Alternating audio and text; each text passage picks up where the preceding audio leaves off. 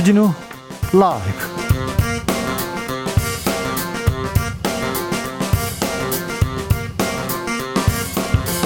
(2021년 7월 29일) 목요일입니다. 안녕하십니까? 주진우입니다. 코로나 확진자 네 자릿수 (23일째) 폭염특보는 (20일째) 이어지고 있습니다. 코로나 폭염가의 사퇴 민생 경제 걱정입니다.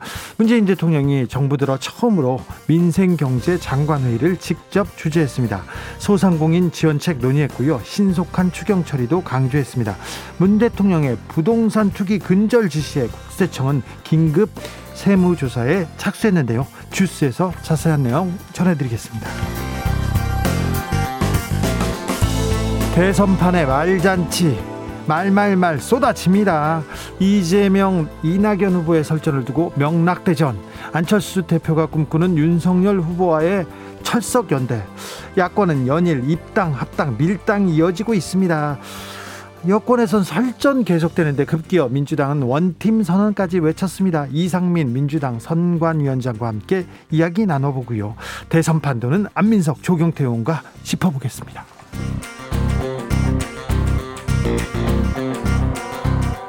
도쿄 올림픽 열기 뜨거워지고 있습니다. 어제 남자친구 축구 보셨습니까? 시원하게 8강 진출했고요. 김연경 선수가 이끄는 여자 배구 2연승, 펜싱 어벤져스 남자 사브로 대표팀은 단체전에서 이탈리아를 압도하면서 압도적인 금메달 땄습니다. 수영의 황선우 선수 100m 자유형 결승전에서 5위를 차지했는데 눈부신 질주.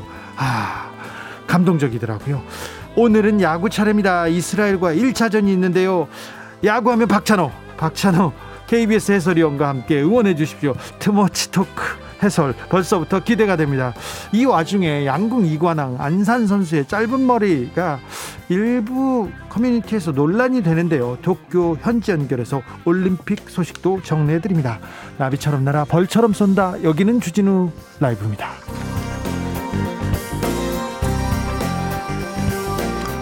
오늘도 자중차에 겸손하고 진정성 있게 여러분과 함께 하겠습니다. 연일 폭염으로 와 힘들다 어렵다 지친다 이런 분들 많습니다. 우리 대한민국 선수들의 선전으로 잠시나마 무더위 잊고 있으신지요? 여러분이 좋아하는 응원하는 선수에게 파이팅 메시지 보내주십시오. 박찬호 선수는 해설위원입니다. 이게 투수로 나서지는 않습니다. 주진우 라이브가 크게 외쳐드릴 테니까 응원 메시지 보내주십시오. 오늘도 돌발 퀴즈 있습니다. 퀴즈 풀고 햄버거 세트 받아가십시오. 샵 9730 짧은 문자 50원 긴 문자는 100원 콩으로 보내시면 무료입니다. 보아님께서 아 진짜 궁금해서 그러는데 어제 축구 스코어 맞춘 청취자 레알 레알 진짜 존재합니까? 6대 0 축구에서 나올 수 있는 스코어라니 한 분 계십니다. 받아 가셨습니다. 아 그럼요. 주진우 라이브 청취자분들의 수준이 이 정도입니다. 그럼 주진우 라이브 시작하겠습니다.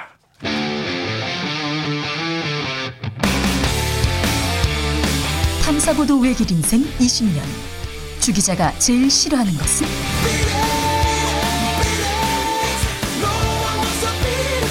세상에서 비리와 부리가 사라지는 그날까지 오늘도 흔들림 없이 주진우 라이브와 함께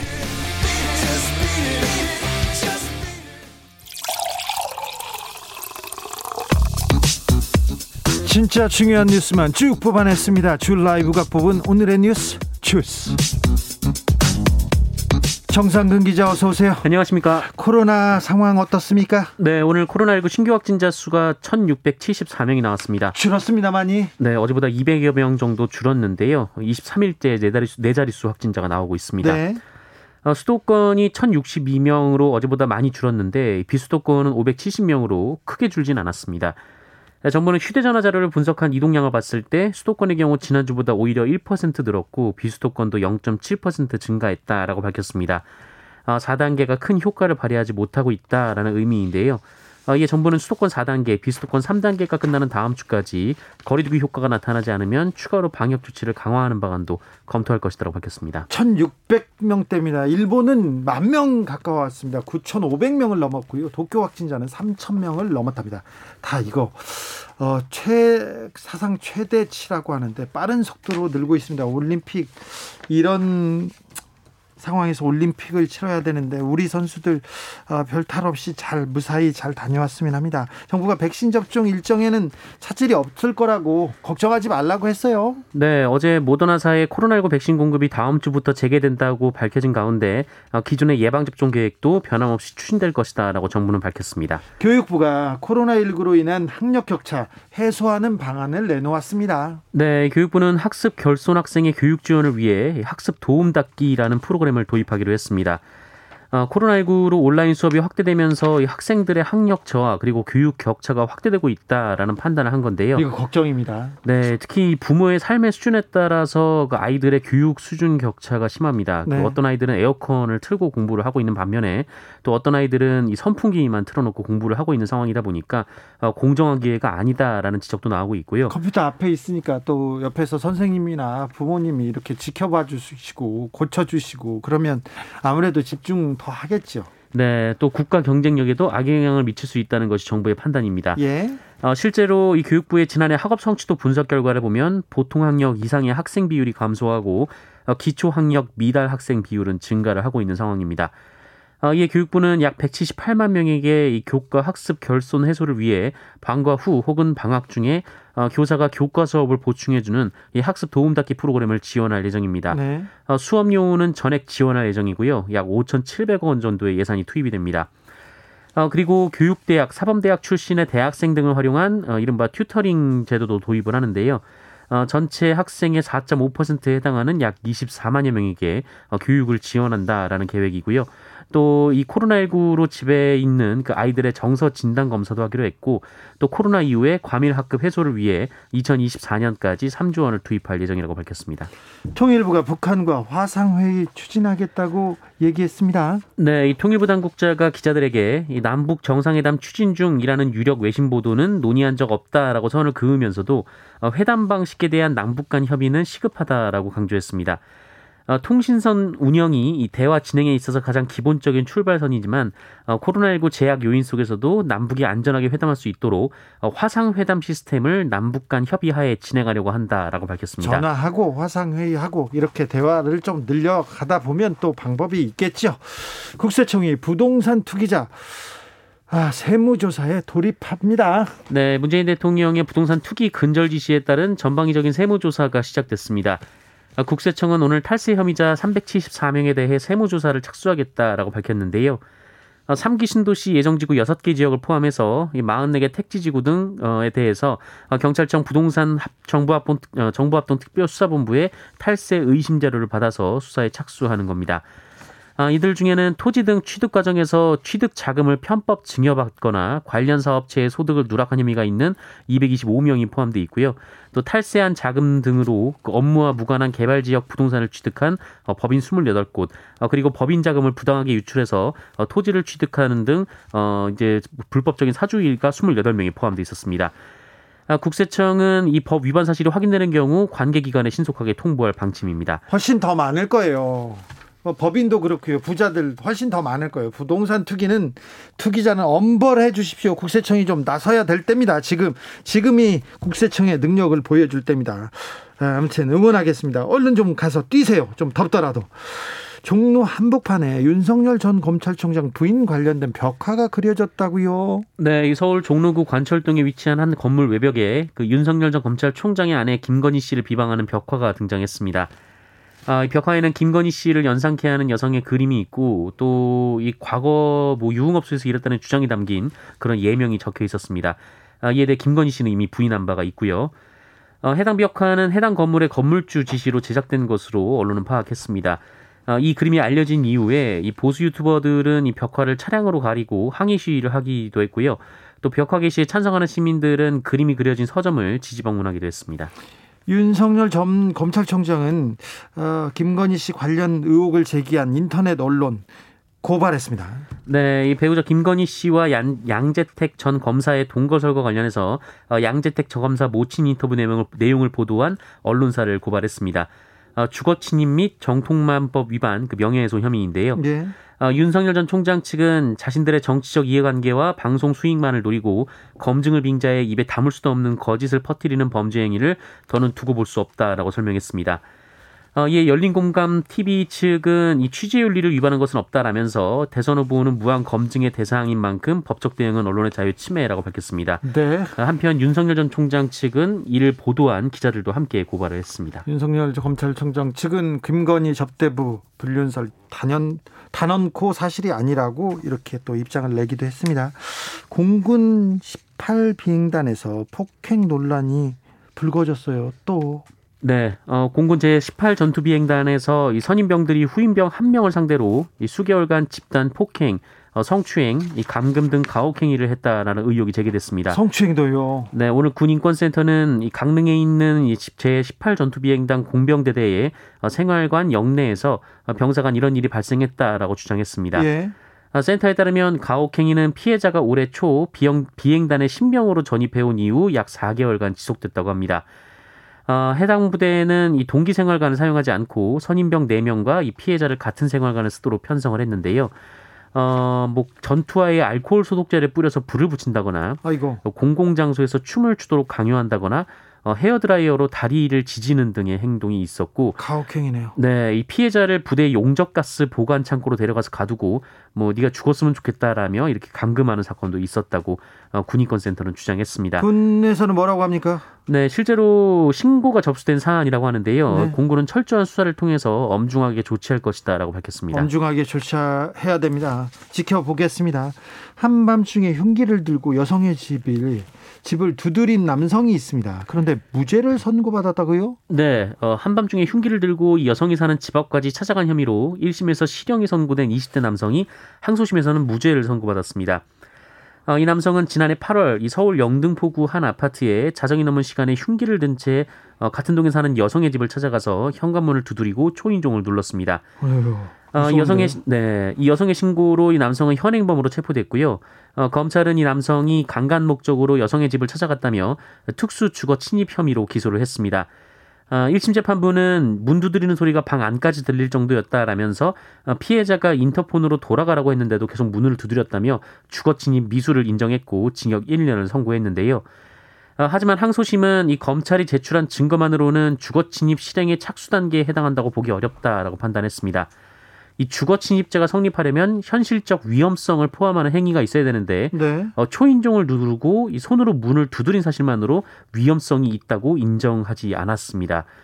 어, 그러면서 이 순순히 경찰에 체포가 됐고 또 정신질환을 앓고 있다는 점, 어, 그리고 범행 계획이 다소 구체적이지 못한 측면도 있다라는 점에서 무죄를 선고했다고 밝혔습니다. 정신 질환이 있어서 그랬다고 하는데 흉기를 들고 한밤중에 혼자 사는 집을 막 두드리고 있으면 무섭죠, 무섭죠. 네, 이게 위험하지 않으면 뭐가 위험한지 모르겠습니다. 네, 조금 검찰에서 법리를 조금 어 범죄 이거 주거 침입죄 집에 들어가진 않았잖아요. 네. 그래서 약간 수사를 수사를 미흡하게 한 거 아닌가, 조금 다른 쪽으로 한 거 아닌가 이런 생각도 해봅니다. 양궁 금메달을 획득한 안산 선수에게 일부 네티즌들이 비방을 하고 있어요. 네, 어, 비방의 이유는 이 처음에는 국가대표 프로필 사진 공개였는데요. 이 안산 선수 양궁 조끼에 이 세월호 추모 배지가 있었는데, 어, 이를 보고 일부 사이트에서 이 안산 선수를 비난하기 시작했습니다. 그러다가 쇼컷 헤어스타일을 그 문제 삼더라고요. 네, 이 쇼컷 헤어스타일이라는 점, 그리고 광주여대에 재학 중이라는 점을 들어서, 어, 이 안산 선수가 페미니스트라는 좀 다소 기이한 비판이 나오고 있는데요. 어, 참. 어, 개인전 경기를 앞둔 선수의 SNS를 찾아가서 욕설과 비아냥이 담긴 댓글을 달거나 또 메시지를 보내기도 하고 또 안산 선수가 남성 혐오를 했다라는 좀 부정확한 근거의 주장까지 하고 있습니다.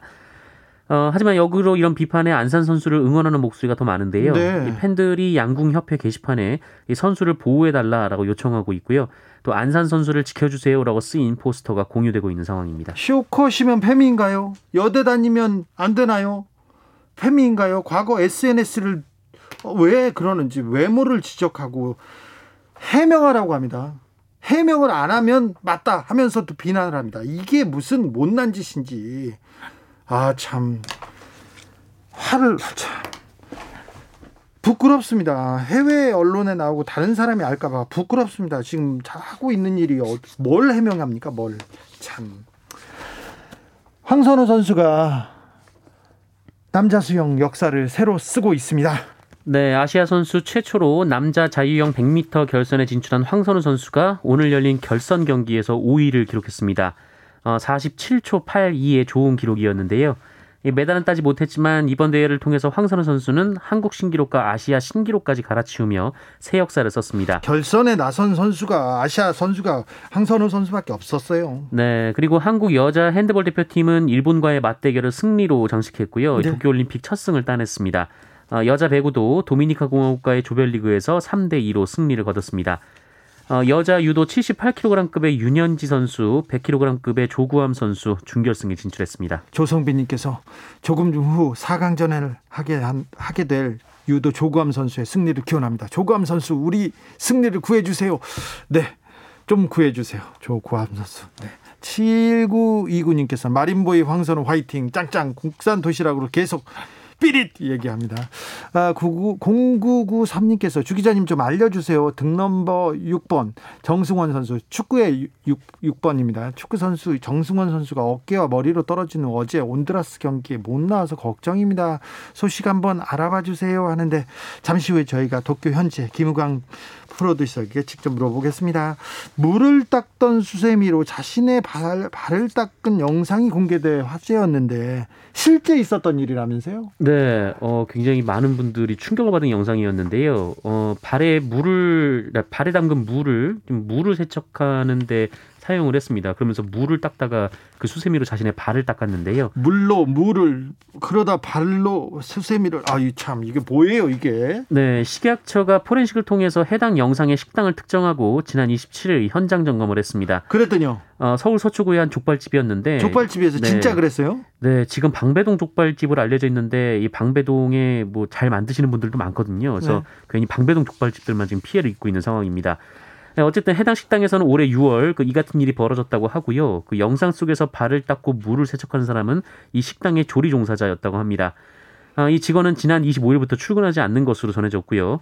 아, 식약처는 이 식당에 대해서 이 식품위생법 위반 혐의로 관할구청의 영업정지 등의 행정처분을 어, 의뢰하고 또 수사를 진행하기로 했고요. 예. 또이 식당이 유통기한이 지난 소스나 조리료를 이 조리 목적으로 보관을 했고 어, 냉동 보관해야 하는 만두나 족발의 보관 기준 온도를 지키지 않았으며 이 조리 도구는 환풍기 관리가 제대로 되지 않는 등 전반적으로 위생 관리도 미흡했다고 덧붙였습니다. 주스 정상근 기자와 함께했습니다. 감사합니다. 고맙습니다. 2507님께서 죽어 나가야 위험한가요? 이렇게 얘기했습니다. 5457님은 저희 할머니 연세가 98입니다. 98세인데 쇼커트인데 페미니스트인가요? 이렇게 물어봅니다. 쇼커트가 페미니스트라고 이걸 해명하라고 하는 것 자체가 폭력입니다. 아, 운동선수 운동 잘하면 그 운동 운동 잘하는 거 응원하면 되지. 이거 해명하라 이런 아이 참 못났습니다. 96939님 CPA 시험 공부하는 아들 학교 도서관 5시에 문 닫아서 요즘은 스터디 카페에서 공부하고 있는데요. 비용도 부담스럽고 코로나도 걱정되고요. 공부도 마음 편히 할 수 없는 이런 세상이 올 줄 누가 알게 알았겠습니까? 주진우님 코로나 좀 빨리 끝나게 해주세요. 제가 막 기도하고 막그 해서 저, 저, 보도도 잘하고 그래서 코로나가 조금이라도 빨리 끝나도록 좀 노력하겠습니다. 더 노력하겠습니다. 교통정보센터 다녀오겠습니다. 공인혜 씨.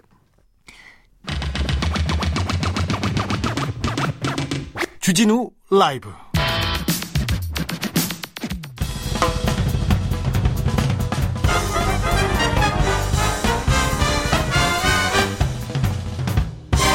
훅 인터뷰. 모두를 위한 모두를 향한 모두의 궁금증 훅 인터뷰.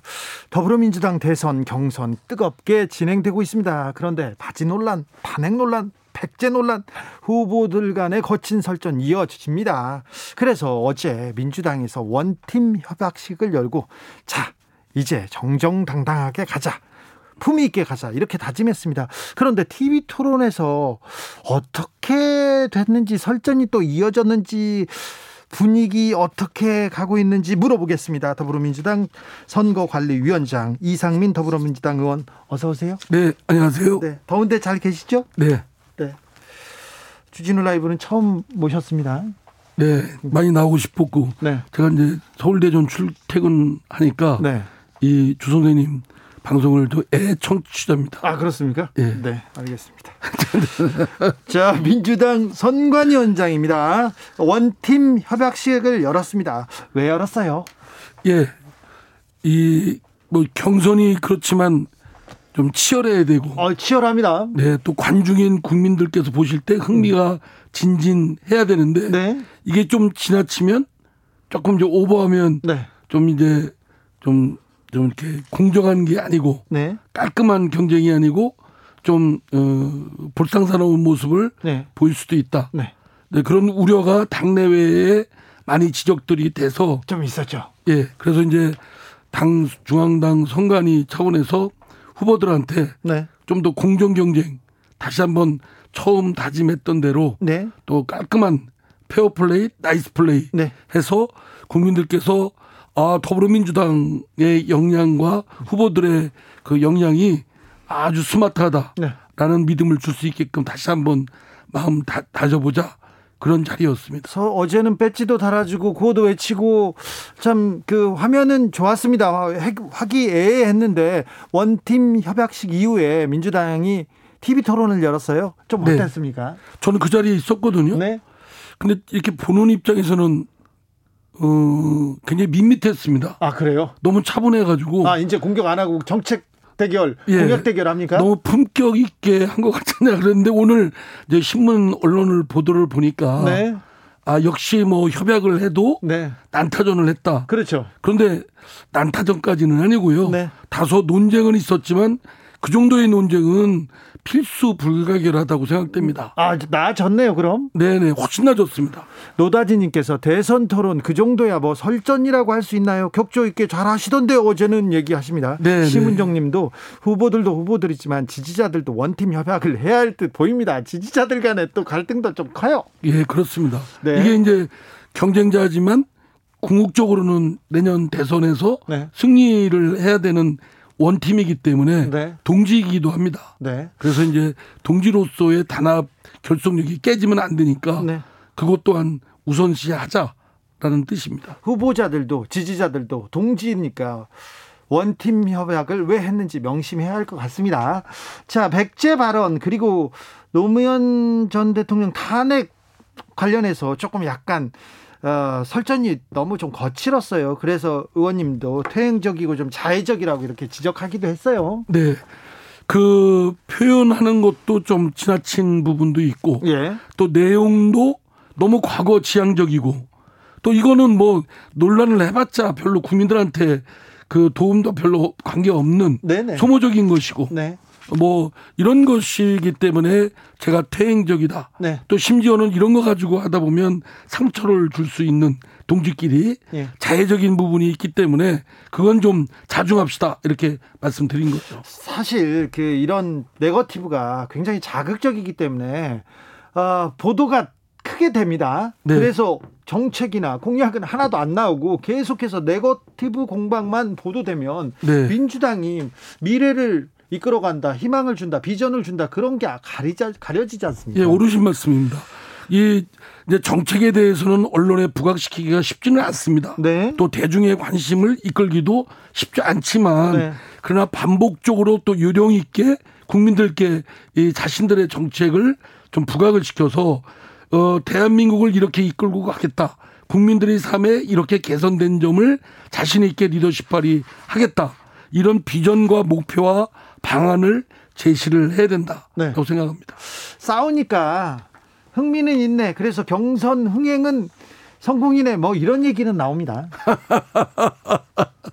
그러니까요 어제처럼 품격 있게 차분하게 하지 않습니까? 네. 아 너무 재미없다. 이런 네. 또 중론도 많습니다. 아 그래요? 네. 그래도 민주당은 그 이렇게 품격 있게 가야죠. 네, 그렇습니다. 지금 민, 정권 교체를 외치는 분들이 많아요. 생각하시는 분들이 또 네. 정권 교체를 얘기하는 분들이 많은데 더불어민주당은 원팀으로 이거 어 정권을 이어가야 된다. 이렇게 만들어야 될 거 아닙니까? 후보들끼리. 네, 그렇습니다. 우리 저 어, 문재인 정부도 그렇고 들을 잇겠다는 다음 정부 우리 당의 후보들은 지금 우리 대한민국이 목전에 놓여 있는 그 격차 해소, 네. 다음에 또 빈부격차가 크게 돼서 문제가 많고 또 네. 불공정한 네. 측면, 또 한반도의 평화를 이룩하는 여러 가지 그 현안들과 과제가 이어서 개성 발전을 시켜야 될 책무가 있기 때문에 네. 지금까지의 시행착오까지 포함해서 그게 축적된 경륜과 식견 역량을 가지고 다음 대한민국을 이끌어 나가도록 국민들께 그런 믿음을 줘야 된다고 생각합니다. 네. 민주당 선관위원장이어서 굉장히 품격 있게 얘기하니까 또 재미는 없다 이렇게 해서 얘기하는 사람들도 있습니다. 자, 저쪽으로 좀 넘어가 보겠습니다. 네. 야권에서 야권의 대선 후보 간의 공방도 이렇게 뜨거운데요. 음, 윤석열 전 총장의 그 부인 비방 벽화 이 부분은 어떻게 생각하세요? 예, 우리가 이제 어, 흔히들 남의 사생활이나 남의 은밀한 부분은 엿보고 싶은 이 관음증 이건 어쩌면 본능 본능이기도 한데 사실 이제 문명 국가에서는 일정 부분 사실은 자중하고 자제 어, 자제해야 될 필요가 있다. 예. 아무리 대선 후보지만 그 어, 가정 생활과 관련된 극히 사생활 부분 이 부분은 사실은 어, 자꾸 거론하는 건 옳지가 않다. 특히 최근에 이제 벽 벽화 네. 사건이 있었지 않습니까? 네. 그건 물론 일반 시민이 한 행위지만 그러나 좀 지나친 행위인 건 틀림없다고 생각합니다. 네. 후보 간에 후보 간의 그 경쟁 중에서도 윤석열 전 총장 주변의 사생활 얘기가 계속 나오는데 그거는 어떻게 보세요? 그러니까 공직 선거에 나가는 후보자로서 네. 공적 생활과 관련된 그런 부분이 있다면 사적 부분도 그건 검증을 해야 되겠죠. 네. 그러나 그렇지 않고 내밀한 사생활에 관한 부분은 네. 사실은 특히 가족에 관해서는 네. 웬만하면 어, 서로 후보 간에는 좀 신사 접종을 좀 준수하는 게 좋다고 생각됩니다. 네. 어, 윤 후보의 부인 문제는 좀 신사적으로 가는 게 낫겠다. 그러니까 그게 공적인 가치나 관심 또 이해관계에 관련된다면 해야 되겠죠. 범죄 행위와 관련된다든가 네. 뭐 부동산 투기와 관련된다든가 네. 그러나 그런 것이 아니고 네. 지극히 사생활에 관련된 진, 어, 그런 어, 여부 문제는 네. 사실은 어, 설사 경쟁이 좀 치열해도 어, 정파 간의 달리해도 이 부분은 좀 자중해야 된다고 생각합니다. 윤석열 후보 측에서 대응을 시작했습니다. 고소고발을 시작했는데 어.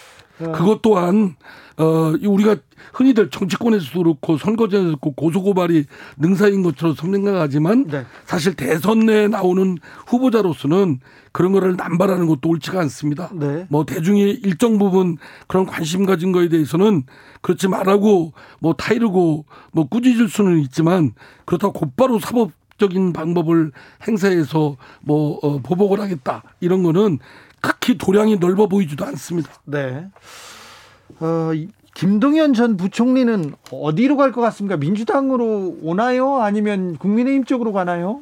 저는 그 질문이 참 저희들한테는 부끄럽고 아픕니다. 네. 왜냐하면 윤석열 전 총장도 그렇고 최재원 최재 형 전 감, 감사원장도 그렇고 네. 김동연 뭐 경제 전 경제부총리도 그렇고 뭐 문재인 정부에 있었던 고위직을 했던 분이기 때문에 네. 설사 내부적으로 생각이 다르고 트러블이 있다 할지라도 네.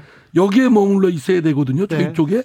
아, 그렇죠. 그래야 되는데 지금 저쪽 상대 진영에 가서 대선 후보로 나온다고 거론되는 거 자체가 저희들한테는 좀 부끄럽고 아픈 부분이기도 합니다. 그러나 기, 본적으로 정치권도 상도이라는 게 있지 않습니까? 예. 기본적으로 지켜야 될 수범이 있고 또 이렇게 넘어가서는 안 될 선이 있는데 예. 우리 쪽에서 고위직 했던 분들이 저쪽 진영에 가서 대선 후보가 하겠다. 라고 한다면 그 본인들 오늘도 TV를 보니까 좀 속으로 마음이 편할까 이런 생각이 듭니다. 네. 윤석열 전 총장이 선을 넘어가서 저쪽으로 갔군요. 네, 그렇다고 생각합니다. 네. 선을 좀 많이 넘었습니까? 많이 넘었습니다. 어느 쪽 어, 느 쪽으로 넘은 겁니까? 좀 기본적으로 네. 좀 도의적인 우리가 우리가 물건을 팔고 사고 할 때도 그렇고 네. 우리 주 선생님도 마찬가지 아닙니까? KBS의 네. KBS의 간판 슈퍼스타로서 이렇게 라디오 프로그램을 맡고 계신데 갑자기 아니... 내일 뭐 M M 뭐나 S 뭐나 이런 데로 가면 되겠습니까? 아, 네. 불러 불러주지 않아가지고 못 가고 있습니다. 자, 음. 법사위원장을 오래 지내 오래 네. 하셨어요. 그죠? 법사위원장이라는 자리가 그렇게 중요합니까? 중요합니다. 그래요? 네.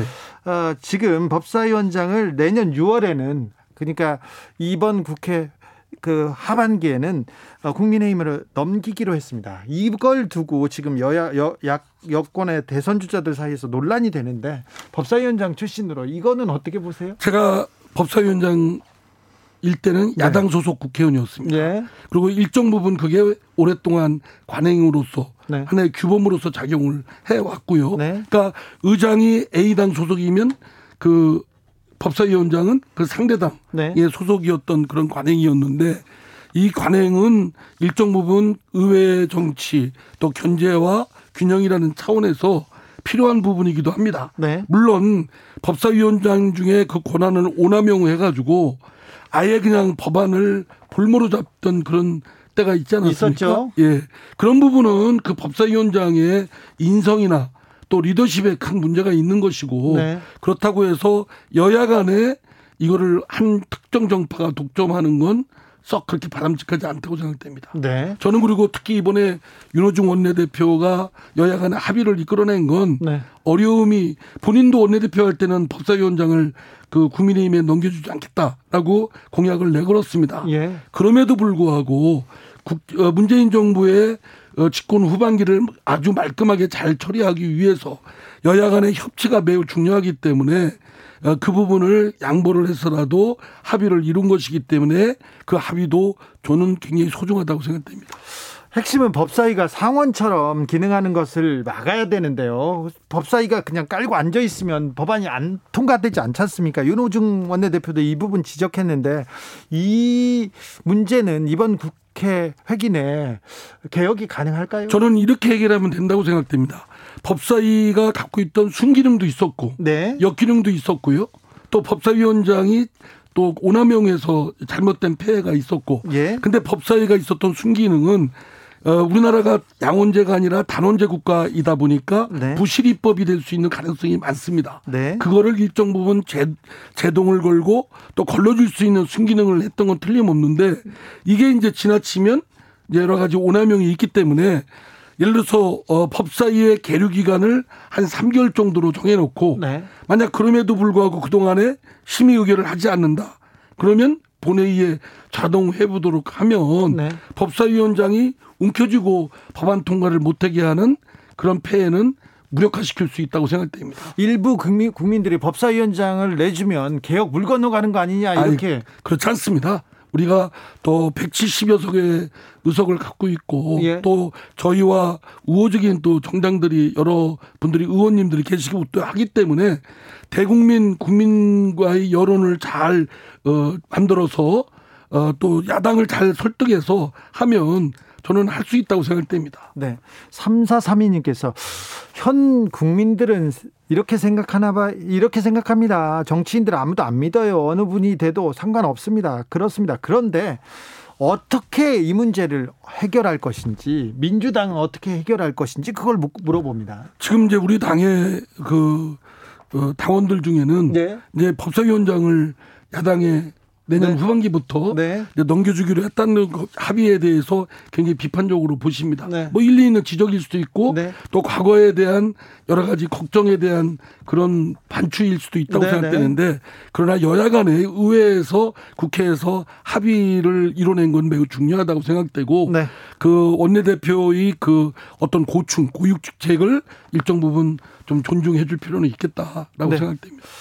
9142님께서 법사위 역기능을 고치는 건 좋은 모습이지만 가지고 있을 때는 왜 미리 개혁하지 않았나요? 이렇게 얘기도 하시고요. 8748님은 저는 민주당이 네거티브를 했기 때문에 언론과 국민들의 관심을 가지게 되었다고 봅니다. 이제부터 정책 토론하면 국민들이 많은 관심을 가질 것 같습니다. 민주당이 1회전 끝나고 의도된 것인지는 모르지만 작전이 참 좋았던 것 같습니다. 얘기합니다. 아까 저기 그 저 시청 청취자분 중에 한 말씀 뭐 정치인들 못 믿는다고 네. 말씀하시는데 그건 뭐 충분히 그런 지적 따끔한 말씀은 잘 알겠는데 네. 그렇다고 해서 정치의 기능까지 폄하시켜서 안 된다고 생각합니다. 그렇죠. 정치는 매우 중요하기 때문에 네. 시민들이 관심 갖고 정치인들에 대해서 요구도 하시고 감시도 네. 하고 그러는 그런 역할은 계속 해주셔야 된다고 생각합니다. 그래야 정치가 또 발전. 네, 그렇습니다. 그렇죠. 그래야 국회의원들이 일하고요. 네. 네. 이상민 의원은 그러지 않아도 일 열심히 하니다 네. 여기까지 네. 듣겠습니다. 네, 감사합니다. 더불어민주당 선관위원장 이상민 의원이었습니다. 감사합니다.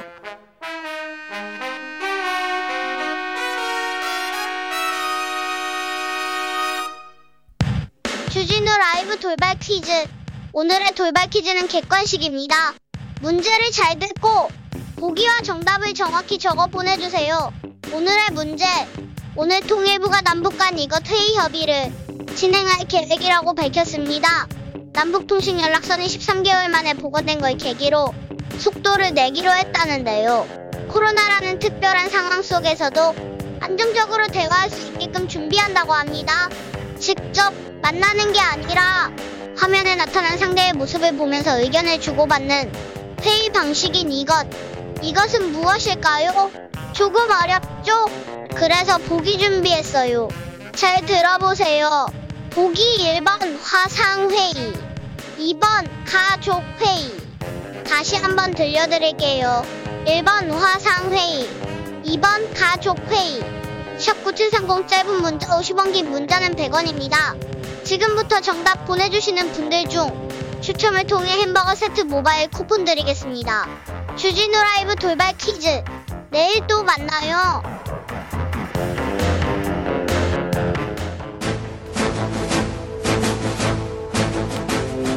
때는 2021년 여야의 오선 의원 둘이 훗날 태평성대를 위해 큰 뜻을 도모하였느니라. 오선의 지혜와 품격으로 21대 국회를 이끈다. 오선의 정치비책 정비록. 소년급제 하지만 줄서기 정치 거부해왔다. 대한민국 국회를 이끄는 쌍두마차 수도권 내리오선 안민석 더불어민주당 의원 어서 오세요. 네, 안민석 의원입니다. 그리고 영남권 내리오선 조경태 국민의힘 의원 나와 계시죠? 네, 안녕하세요. 저 조경태 의원입니다. 자, 존경하는 의원님들 신상 발언으로 시작하겠습니다. 안민석 의원님. 네, 그 이준석 대표가 그 택시를 에, 네, 택시 알바를 하겠다고 해보, 했죠. 예, 제, 제대로 해보시겠다고. 네. 아마 뭐 택시 뭐 교육을 받는 모양이에요. 근데 이제 사실 제가 16년째 택시를 몰고 있으면서 16년째 택시 운전사죠. 네, 네. 이준석 어, 대표보다는 택시 기사 선배지 않습니까? 네. 제가 좀 몇 가지 좀저 어, 충고를 드리려고 하는데요. 네.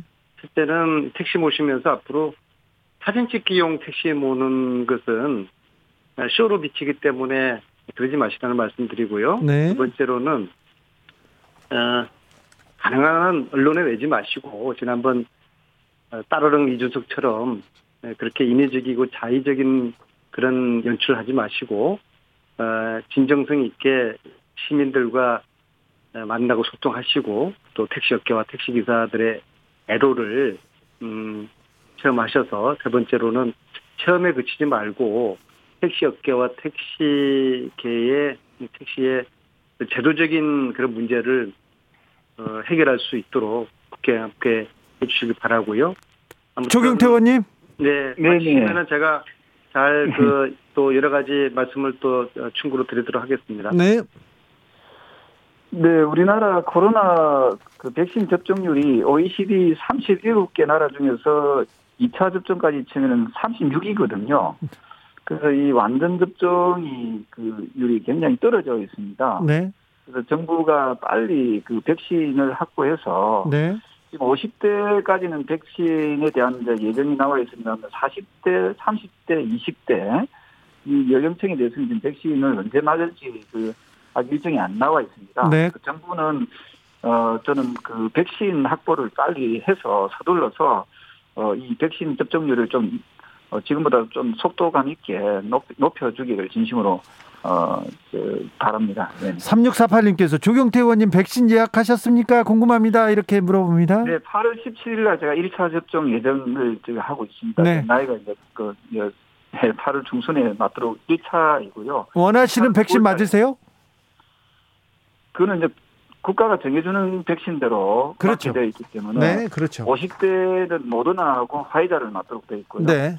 아마 40대 이, 이후 네. 이제 3, 40대 분들은 아마 화이자를 맞지 않겠나 생각하고 있습니다. 가장 빨리 맞는 백신이 가장 좋은 백신이랍니다. 백신 투정하시면 안 됩니다. 여러분들도 조경태 의원님 홍준표 후보의 대선 캠프에 선대위원장으로 가게 되- 됐다는 얘기를 들었습니다.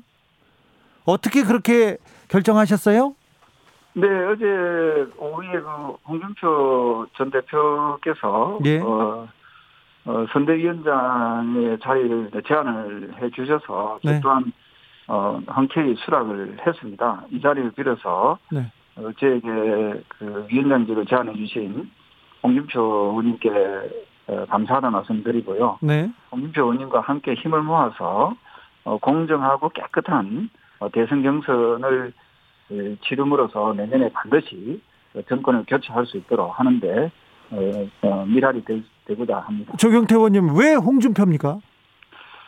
지금 나와 있는 여야 후보들 가운데서 우리 저 우리 준일호 기자님도 뭐다 뭐, 뭐 보셨겠지만은 특히 우리 야당 후보들 가운데서 정책 공약이 가장 돋보이는 분이다 이렇게 네. 보고 있고요. 예. 예. 그래서 우리 비정상적인 국가를 좀 정상적인 국가로 만들어낼 수 있는 그 후보 중에 가장 적합한 후보가 홍준표 후보가 아닌가라는 생각을 하게 되었습니다. 안민석 의원님 어떻게 보셨어요?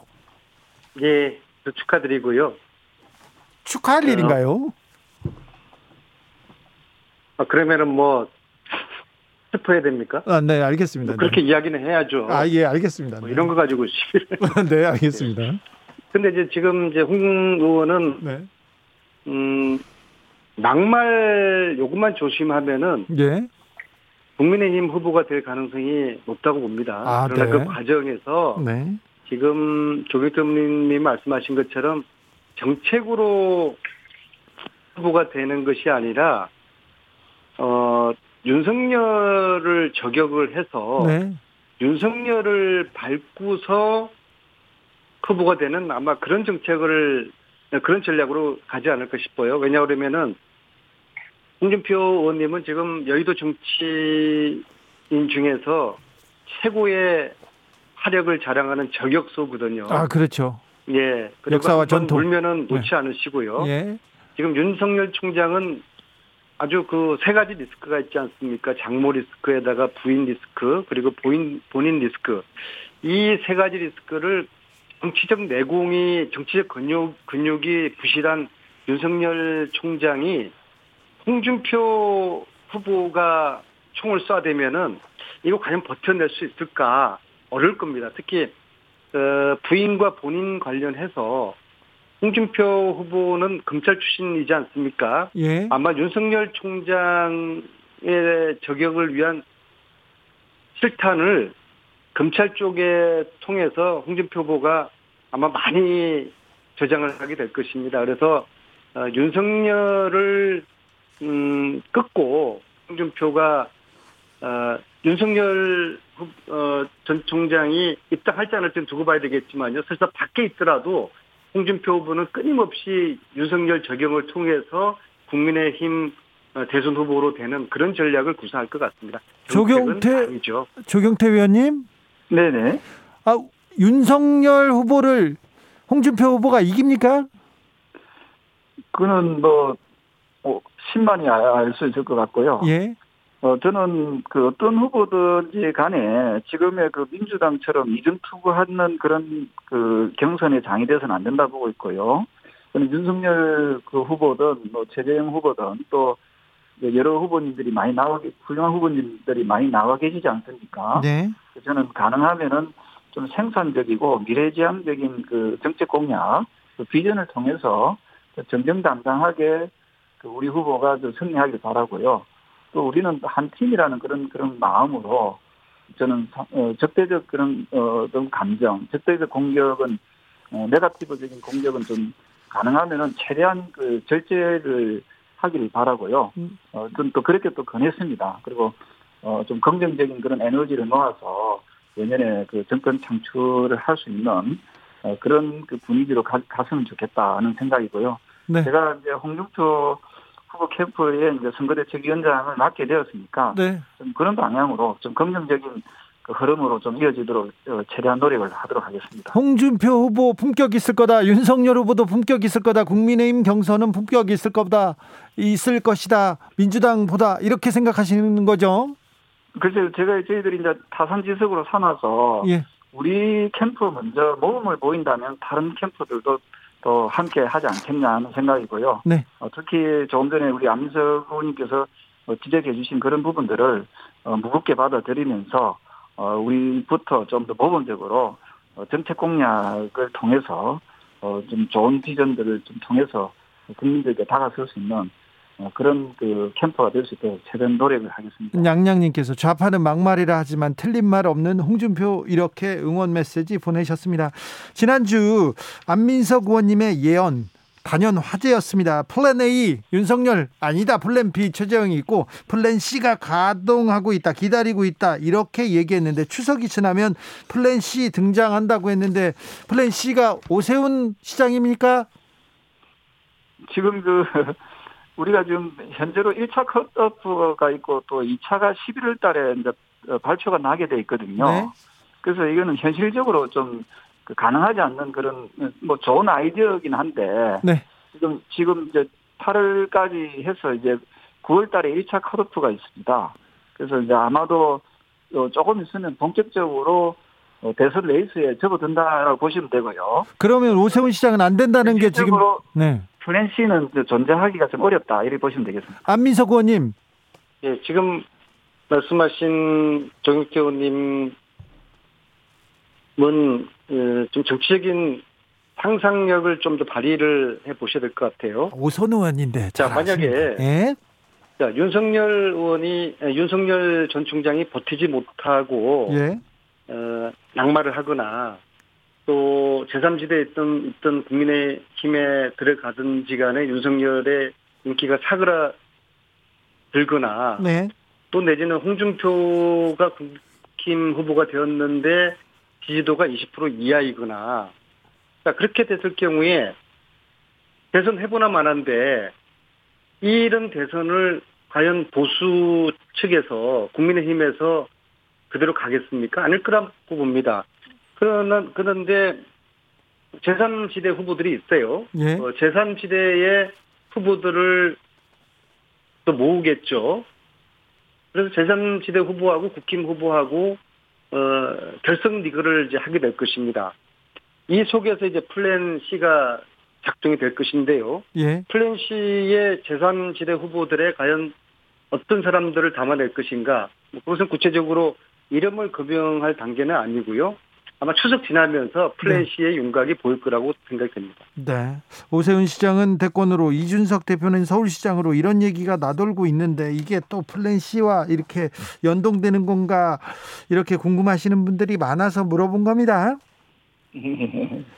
아마 뭐 조금 더 지켜보면은 그뭐 예, 지금 말씀하신 내용들이 뭐 오를 수도 있고 또 틀릴 수도 있는데 네. 지금 현재로서는 아마 8월 지나고 나면은 그 국민의힘 후보들 지금 나와 있는 11분의 후보들 조금 더 늘어날 수도 있습니다만 그 후보들이 이제 본격적인 경선 레이스에 들어가신다 보면 되겠습니다.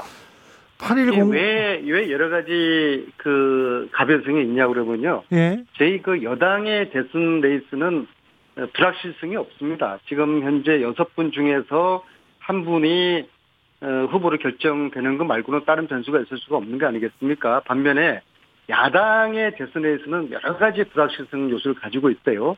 국힘이라는 제일 야당이 있고 그리고 제3지대가 있고 국힘 내에 후보가 누구라 될지 될지 따라서 그리고 그 후보의 지지도가 어떨지에 따라서 그 다음에 지금 현재 야권의 1위를 달리고 있는 윤석열의 지지도가 끝일 것이냐 유지될 것에 따라 가지고 여러 가지 변수들이 있기 때문에 어떤 면에서 야당은 선거는 불확실성이 있어야지 흥행이 되고 재밌는 거 아니겠습니까? 네. 야당은 오히려 저희들이 볼 때는 어, 다소 좀 어, 두려운 측 어, 두려운 그런 그 가을이 기다리고 있는 측면도 있습니다. 왜냐하면은 저희들은 커다란 불확실 요소가 없어가지고 고만고만하게 가는 것이고 야권의 이 대선 링에서는 여러 가지 흥행 요소가 어, 존재하기 때문에 그런 면은 저희 여당에서 볼 때는 오히려 바람직하지 않는 음, 그런 어, 가을 상황이 예측이 되는 것이죠. 네.